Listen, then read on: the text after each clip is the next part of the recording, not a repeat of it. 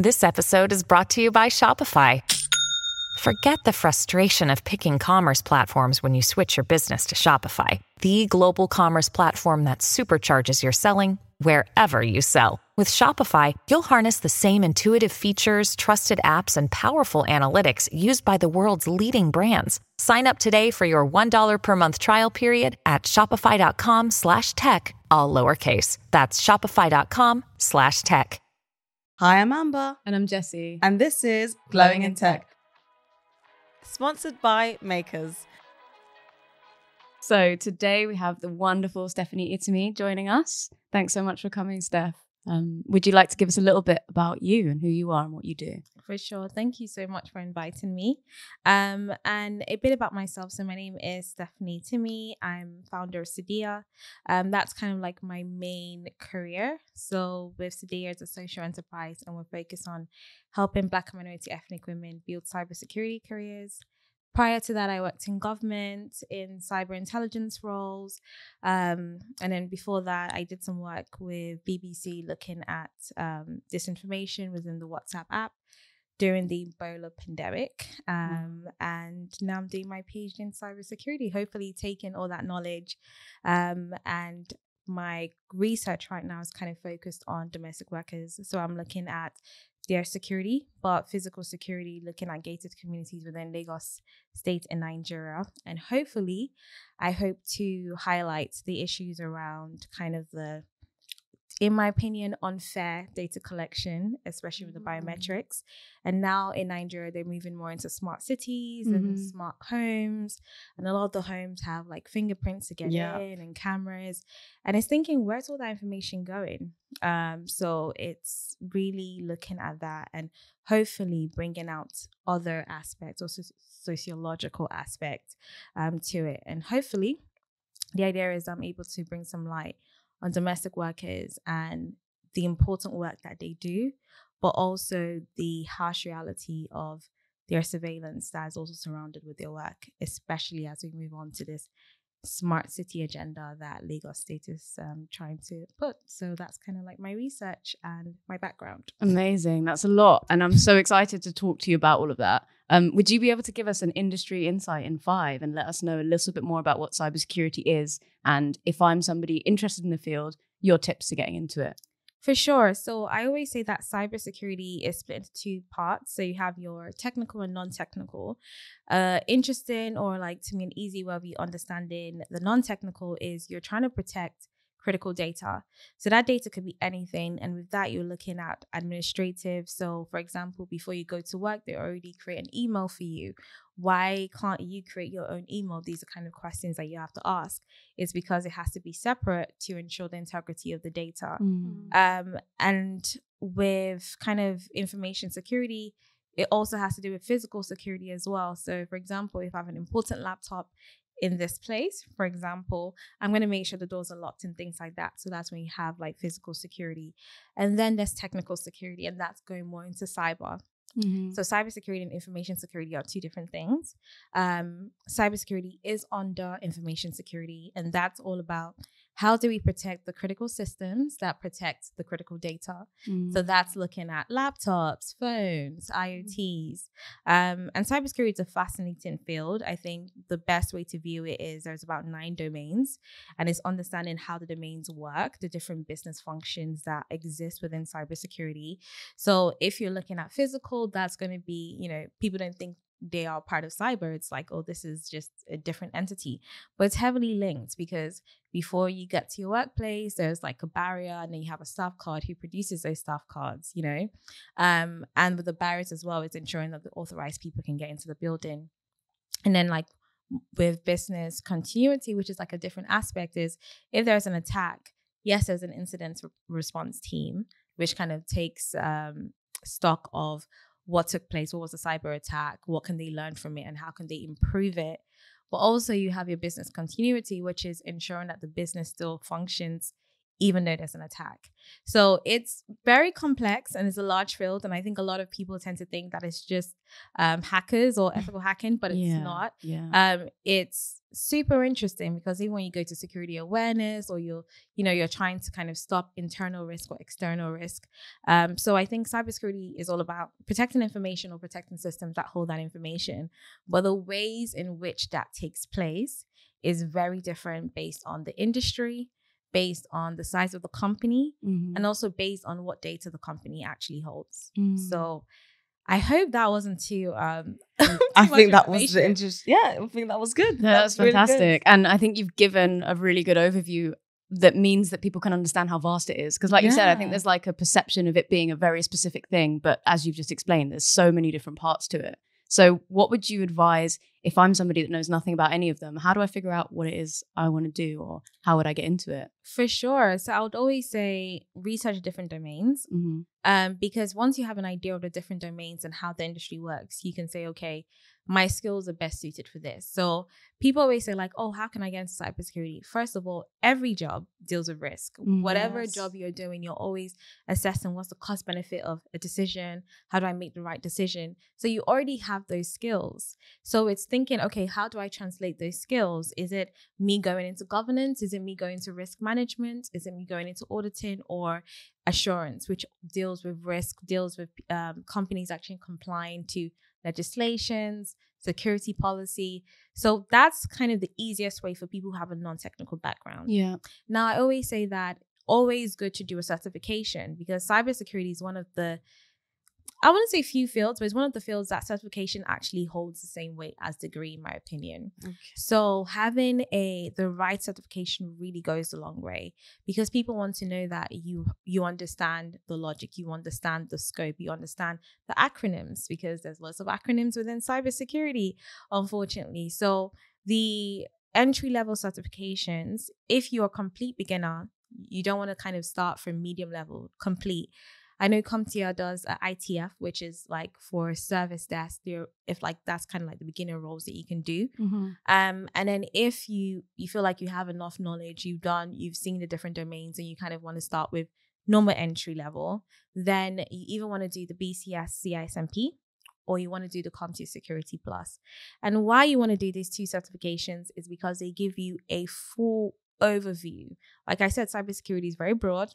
And even with me trying to kind of differentiate business continuity, this is governance, this is there's even um secure software development, Mm-hmm. different element.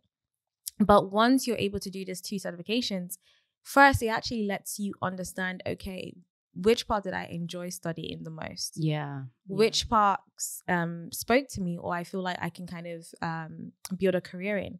So for me, when I did my um, CISMP, I realized I hated network security and I'm not going near network security, but I love physical security and I love um, the idea of, you know, buildings and people and how they move in space and stuff. So I'm more interested in that aspect um, and how it then links to psychology, behavior, Mhm. um, and risk.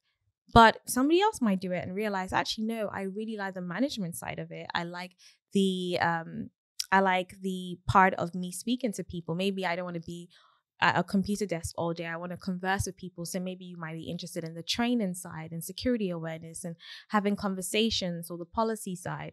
Somebody might say, you know, listen, I don't want to deal with anybody. I just want to come, do my job, and go and stay on the computer. Then you might like the secure um, software development, or you might like, you know, being a SOC analyst or incident response, where you're actually looking at the computer. And you, you know, you're working with different um, incident response software and dashboards and you're translating what does this mean? You're analyzing it. You're creating solutions. You're creating preventive security controls. So it's very vast and by doing those two certifications you don't have to do both of them you can do one or the other but by doing those certifications it does give you an overview of the ecosystem mm-hmm. and lets you begin to position okay this is where i think i fit.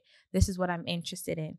And then once you know your domain then you can build on it you can then work on skills Yeah. and then work experience. And I always say that, you know, especially from if you're from a minority group, you have the luxury of social networks, whether it's your church or the mosque or you know religious organization or even just your friends. Everybody Mm. has some sort of side hustle or business. Are you approaching your friends to say, you know, listen, let me help you with your business. Let me give you some security advice. Mhm. And why that's important is because it does allow you to gain those experience and to put what you're learning into practice before you even start applying for jobs. Yeah. So it's creating your own opportunities and it's also giving you that assurance because this is one of the fields where there there is a high huge demand, but there are very limited people who can do it. So it's a great area to grow. And because it's so vast, just because you're starting in governance doesn't mean you can't end up doing a technical role in the future. Mhm. So because of that, there's a huge scope to grow. So it's understanding, you know, having that assurance allows you when you're going for job interviews, when you're speaking to employers, it shows them that okay, this person knows what they're talking about. yeah. This person has enthusiasm. I'm gonna hire that person. yeah. So it's not as difficult as people think it is. It's just being able to understand the ecosystem. And unfortunately, I feel like cybersecurity has a bad rap. It's seen as a boys' club, which is no surprise. You know, according to statistics, 20% of the sector is women. Worldwide, 80% is men. So because of that, a lot of people, especially women, do sometimes feel deterred from going towards cybersecurity. Mm. But it's an open industry for anyone. You just need to understand the ecosystem and the acronyms. Yeah, yeah, that's really great advice. And I love that you mentioned the certifications as well as like a good place to start too. And we'll make sure to include all the links and the resources that you've mentioned in the show notes for the episode as well. Yeah, like for technical roles in cybersecurity, is there a standardized kind of interview process for that? And what technologies would you normally see for those pursuing that kind of career path? So there are two types. First, you need to understand Linux. Um, that's if you're going more on, like the ethical hacking aspect of it. Um, if you want to do more incident response, it's understanding, doing a lot of labs um, practice, and you can do that with the CompTIA. I think they have it. Other certifications also have labs as well. So EC-Council, they do labs with their um, certified ethical hacker. So if you're understanding ways to configure the systems, if you're practicing, and also mm-hmm. there's loads of CTF, so capture the flag exercises as well, where you can show those skills. But it's understanding the different technology being used. So incident response constantly does event monitoring. It scans the system, whether it's the network of the laptop, the network itself, maybe it's wireless network, remote network, um, mobile. It scans it continuously to produce reports on these are the current threat levels. Well, that's if you're working for an advanced organization. If it's a small business, it's going to be a different topic. Mm. But if you're working for like a medium sized or large organization, you'd be working with these softwares where you are trying to, on a daily basis, um, first, actually, first of all, there's different roles between the Security Operations Center, which is the main technical part of um, cybersecurity. So if you're wanting to go into the technical side, you will probably be working as a SOC analyst. So with the Security Operations Center, they have different roles within there and people have different functions. So you having people identifying the risk, and that could be working with the incident response technology, where you're identifying and you're monitoring what are the current threat levels, are there any attacks, and if there are attacks, solving it, and then producing reports. Then you have your other side, which is a- analysis. So you're looking at okay, these are the events that have taken place, these are the attacks that have taken place. What can we learn from that? And then how can we then improve our preventive security measures? Or if we if we don't understand what's going on, do we need to increase capabilities for that? And then that's when you kind of have the more business side of it, where you have to use different frameworks. So I know one of the most common one is the open fair risk assessment, where you're actually um, communicating the risk, solutions, threats in money. So you're saying that um, if we get XYZ solution or software, we'll be able to save eighty thousand pounds. Um, however, due to this risk, it's going to cost us 180 if we don't do anything about it within six months. Mm. And that's kind of how you're going to get the business side to increase the capabilities. So you then have the people who are analyzing it, and then the analysis goes back into okay, how do we respond if this attack comes back again? How do we improve our preventive measures? Um, and then during the recovery stage, that's when you're working with the business continuity operation resilience team, which is during an attack, what do we do? How do we make sure that we Mm. function? How do we store our data? If there's a data leak, do we have different places where we are storing our information? And then you have um, other people who are kind of dealing with within that business continuity and disaster management. You're dealing with the insurance side of it. So if an attack takes place and it's a huge data leak, you're gonna have to report it to ICO. How is that going to work? And you're going to have to report it back to your insurance. So the technical and non-technical, they do work together. Mm-hmm. But the technical is all about looking at the incidents, looking at the attacks that are taking place, understanding the different dashboards. What do they mean? Analyzing what you're getting from your cybersecurity attacks and information you've gotten on there, increasing your security controls. And a lot of money goes into defense in regards to defending your software, defending your um, remote network, your wireless network, and your laptop phones, but also there's a lot of money that goes into actually monitoring. And that monitoring is a huge aspect, that monitoring and analysis. And that's one side. Those are people who are working within organizations. Now you have your ethical hackers who are just paid to hack things. That sounds very fun. It I want to do that. so they there's like we call them two different well three different types. So there are three different types of um, threat actors. So you have your um you have your black hat, which are people who are criminals. They're doing it for purely money. Um, they're not doing this because you know they, they just want money at the end of the day, or they want something. Maybe they're trying to get information for a competitor or something. Then you have your gray hackers. So sometimes you see that somebody would report a vulnerability to a company and they get paid. Mm. That's a gray hack because they're not the company's not asking them to do it, but because they've done it on their own accord and the company's like, okay, we recognize it and we thank you. Here's some money for your time, or can you come in and like tell us a bit more about the vulnerability and we'll pay you for cons- consulting? Then they become a gray hat. Then you have your white hat, which is people I'm describing, where they just employ someone to come, whether it's a social engineer or ethical hacker. Ethical hacker is going to be more on the systems, whether it's through phishing attacks or just actually just hacking the system in general. And from their report, you're highlighting these are the vulnerabilities that you need to patch up as a company. And then they give that report. And then their incident response team or their security operations center will take that information to then improve their preventive security measures or preventive security controls. Now, with um, the other side of like social engineering, it's I think it's more fun because it's more psychological. It could be from trying to get into the building to more like trying to extract information for someone. So Mm. it looks at all the security, looks at the physical security, the administrative security, um, and internal risks. So those I would say like are the two roles of people who work outside organizations, but their role is to try and figure out how to basically hack the organization Mm. and then let the organization know that these vulnerability exist and these are the things that you guys will need to do. And the fun thing about cybersecurity is you're, there's always going to be new attacks. You don't know who the threat actors are. You don't know the capabilities of the threat actors. So you have to kind of be constantly learning about the new attacks, whether it's through conferences, networking, research, OSINT, open source. You constantly have to be updated because you don't know what type of creative way or loophole that somebody's going to find. And then outside of that, you have to kind of also do those capability and training within yourself. So when I used to work in government, we used to do a lot of um, intelligence training on the thinking in the mind of an attacker. If somebody was going to attack or if someone's going to do something, how do we, what would that person do? And then we we then put our minds in the mind of the um, hacker or the threat actor, and then we start saying, okay, I'm going to do this X, Y, and Z. Then we walk back Mm. based on what I think they're going to do. Going back, where are the loopholes, and how do we as an organization then tackle those loopholes?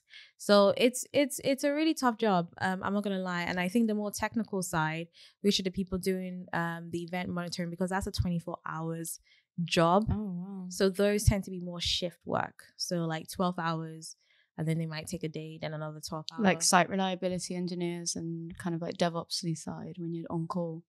Yeah, that's that looks intense. so that I would say that that's the most intense side of it. Yeah. So it's it's it's understanding. Um technical side I say it's it's fun, you know. There there's also like security software development, which is more like the Yeah. The DevSecOps. OWASPs. Yeah, I was gonna say the WASPs. We love OWASP, don't we, We, Amber? we love it.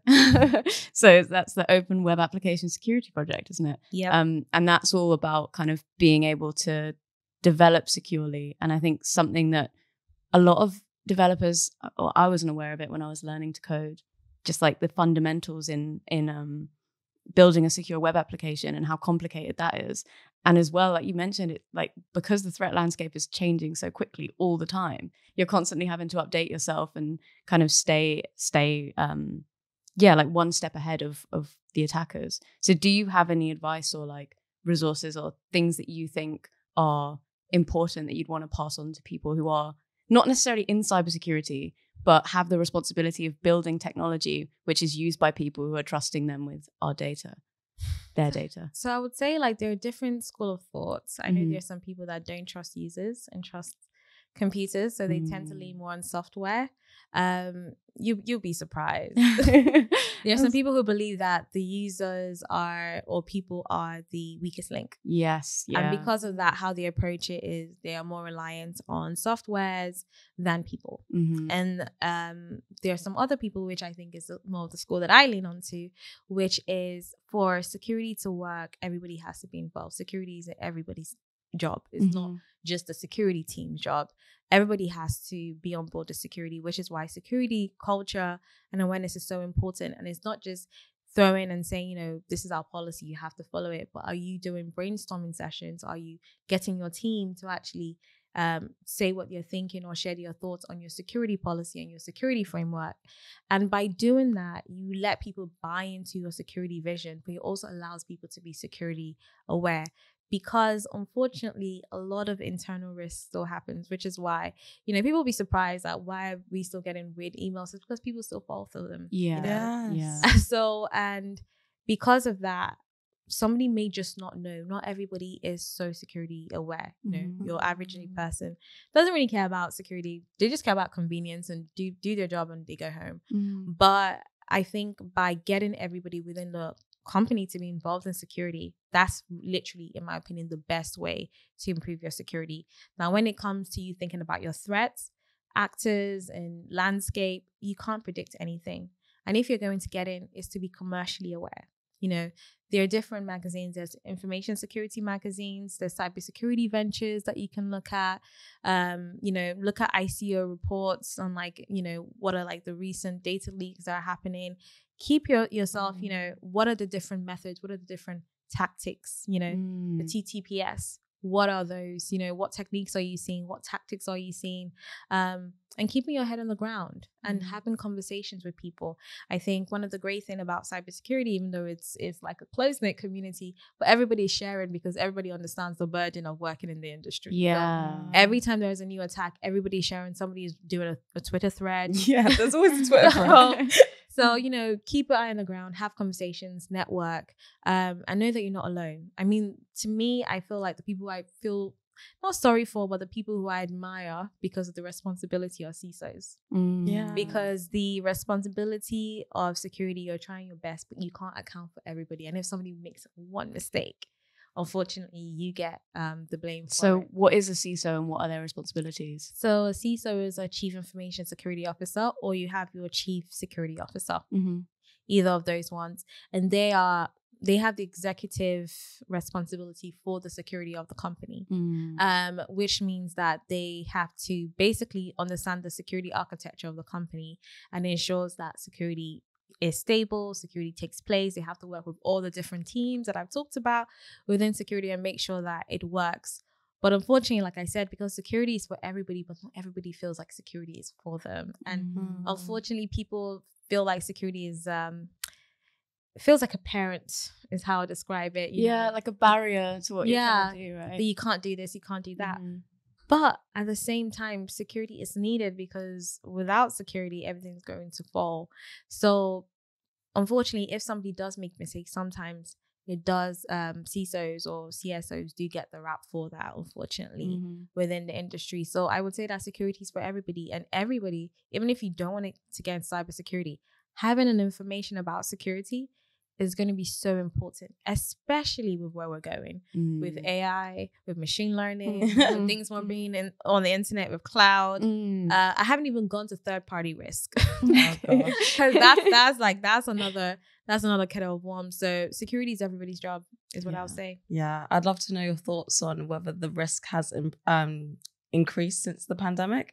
I was listening to a podcast. I think you recommended me to listen to it, um, and they were saying about how they'll call remote workers and say, "We're getting you a new laptop," because they like kind of know that people are sick of their old laptops. Mm. And we're getting you a new laptop. Get um, to give me your name, address, the software that you're using, and they're able to get out so much information from them.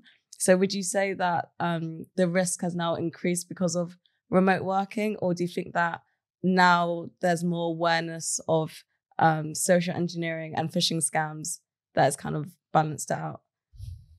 I th- I think it's gonna get worse before it gets better. Um, not to be a pessimistic, Mm. but I think it's because understanding the econ- economic levels that we're in, living standards are going down. Mm. People are losing their jobs in tech. yeah, you know, which gives, you know, doors for people who may not consider going down the other route to go down the other route. Um, I feel like a lot of economic insecurity is going to increase, even people who may not even know much about like hacking to just try their luck mm-hmm. to see what they can do. So I do think that things are going to get worse, but I do think the knowledge level is slowly getting better.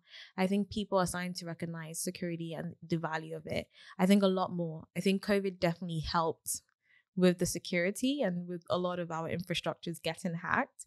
I think a lot of companies understand the importance of security now. But in regards to will it get better, I think there's definitely going to be more threat actors. Mm. But I think that slowly we're building the knowledge base to be a general thing and not just in the hands of a few.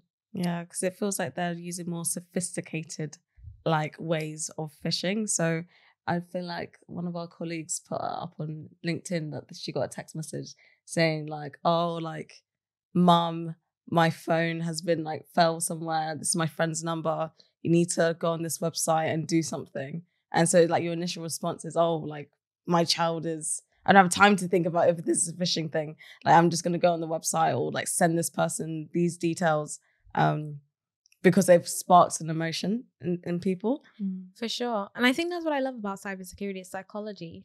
I mean, if you like if you like if you like criminal dramas, I don't. Um, then you would love you would love cybersecurity. It's all about psychology. It's all about thinking how do people act, how do people behave, how to get somebody in a panic state yeah. that you're not thinking clearly. yeah. And thinking about trusted sources.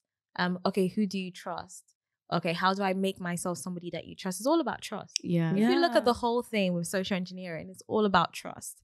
Um, and I do think, like I said, as things are getting worse, you're going to see more. We've seen with the HMRC. Wait, what happened with HMRC? Oh, with people pretending to be HMRC for. Oh while. yeah, yeah, yeah. And then like other other ones. Even recently, I've seen Royal Mail.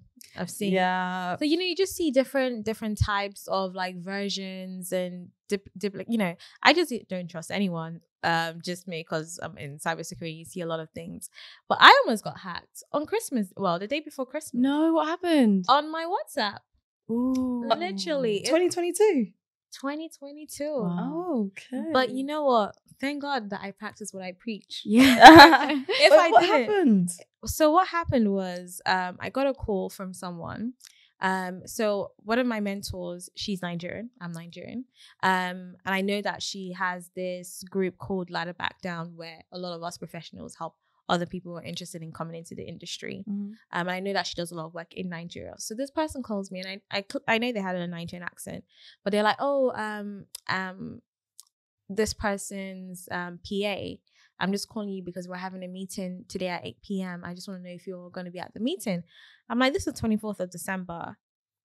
As much as I would love to support, please tell her that I won't be able to make the meeting. Mm. So that's fine. I'm just going to send you a link um, for the Zoom link, um, from the Zoom link. Um, and if you can click that, I'll just put your name on the list so that I know, like, for the next one, you know, you get an email. Mhm. So as he's talking to me, something, um, mind you, he called me at 6 40 a.m. So I just woke up. Yeah. so you're in a I'm I'm already state. like half Yeah. awake, half asleep. I'm talking to this person. Yeah. So I was like, but something was like, something about this is a little fishy. Why would he still need my this? And if I said I can't make the meeting, mind you, as we're talking, he said no. He said you're gonna get a code. He said, "Can you please tell me what the code is?" It's just so, and I and I opened my eyes. I was like, "Wait a minute, something's not right." I looked at the code. I quickly cut off the phone. Did you know this guy locked me off from my phone number because he was trying to change it to a business number? Huh? Oh. But luckily, because I had a two factor authentication, Yeah. So he was trying to get. he wasn't able to to to go in yeah. because I had my pass, I had my email, I had my passcode, and then fingerprint. yeah. So because of my passcode, he couldn't get in. Mhm. Now imagine if I did not have two factor authentication. Okay, wait. let me go on my WhatsApp. You have to do it on what's you have to get two factor Authentication. authentication on your WhatsApp. Yeah. Do you have that? Yeah. Yeah, I do too. But the, the- even with that, like it was was it last year that Uber had the attack where somebody just kind of brute force kept sending the two factor authentication request, and the person got fatigue from receiving it so many times and just gave it to them in the end. like it's just like even with multi factor authentication, you can you can have that kind of like Effect. yeah yeah I even someone recently, um, I was in a group and she was saying that she keeps getting an email bombarded. Is is there a way to stop it because she keeps getting loads of emails? And I said, best thing you need to do is speak to your administrate administrator security person and tell them to Mm. change your email to something that's more complicated. And then you need to go to a website called Have I Been Pwned yes to Yes. see how far your email has been compromised. yeah So you can actually at least use that as a case study to say that your email needs to be changed. mm-hmm. And then when she changed it, it became a little bit better. She no longer had those emails. But it's it's crazy how creative. And mind you, in 2019, I think there was a vulnerability that was found on WhatsApp that you can hack someone via audio. yes yeah So This is too much. so you know, the attacks and the creativity, like I said, is getting more and more. Yeah, knows no bounds. Especially with, like you were saying, with the developments in AI and machine learning, we now have vishing, and people are able to generate audio and video of people that we do trust, and it, to a level of sophistication that it can convince you that that is the person you're speaking to. So, um, yeah, no, scary threat landscape, definitely evolving. But that's all the more reason that we will need to be a little bit more interested in it, right? in cybersecurity as a concept. So you've built a successful business getting marginalized women into cybersecurity and encouraging them to get into the career, but also to, to level up in that career. So why do you think it's more important? Why do you think it's important for women of color and marginalized people to be more involved in cybersecurity? I think it's because we're the most vulnerable online. Um, and in my previous, in my last role, um, within civil service, um, I was working in modern slavery, human trafficking, and online child sexual exploitation. Mhm. Um, and seeing some of the stuff you see on the dark web and having conversations. Um, I was having conversations that I was like, okay, I don't need to be in this conversation. Somebody from this community needs to be in this conversation. I can't speak for the Filipino community. I can't Yeah. speak for the Chinese community. Yeah. And I can't even speak for Eastern European community. Mhm. Um, there are going to be other nuances that I'm going to miss and understanding how vulnerable we are online. Um, and not even from the element of, you know, simple hacking, but people being trafficked Mhm. um it's it scares me and is all the reason why i wanted to make this a global organization but organization for minority women Mhm. because we're the most vulnerable um and hoping that it's not just teaching us to get into the industry but it's also teaching us skills and tips to be safe online and hopefully that we can also share it to our children or our community Mm. um, and pass it on because it's you know threat actors are always going to prey on those who are vulnerable and those who Mhm. they feel like society may not listen to in certain circumstances. Mhm. so because of that they're going to go for marginalized women or people from marginalized groups. So if people are equipped with the knowledge and they can see certain things then they can protect themselves and then they can advocate for themselves. Like i said there's different communities that need to be in conversation especially at governmental level um, which is what i'm hoping for one day. Mhm. but that's why i wanted to create this. It was to create a space where more people can have conversations more people can be aware and also more people can make decisions because are we creating technology that are for everybody or are we Mm. creating technology that are for the few Mhm. and i think it's it's not it's, it's latter so because of that we do need people to be in conversations especially as we're going through this technological frontier and my passion is not even for women in minority groups but also women over 35 you know as we're going through Yeah. this technological boom ai is coming to take some jobs Yeah. i don't want anyone to be left behind Yeah. um, and you know rich communities are going to suffer the marginalized communities Mm. so that's another element of of why I'm passionate about um, bringing more women in and just bringing more pe- people from minority groups into the industry. Is that there's a space for you. There is a lack of talent, as they always say, Mhm. um, and our aim is to show that actually there is talent and seeing how we can help, whether it's through skills training, partnership work experience, anything that we can do, just helping make that bridge between those who are new to the industry, get into the industry, and also to help those who are in the industry thrive and hopefully break barriers to get into CISO positions or CSO positions. Fantastic. That is very inspiring. And you're definitely sowing the seeds for a very different future in terms of the landscape and diversity within cybersecurity. So it's really exciting. Thank you so much, Steph. That is the end of part one. And stay tuned for part two, where next week we will be speaking to Steph about her biggest career challenges and My favorite segment, What's the Tech Tea? Tune in. next week. Available on all major podcast platforms.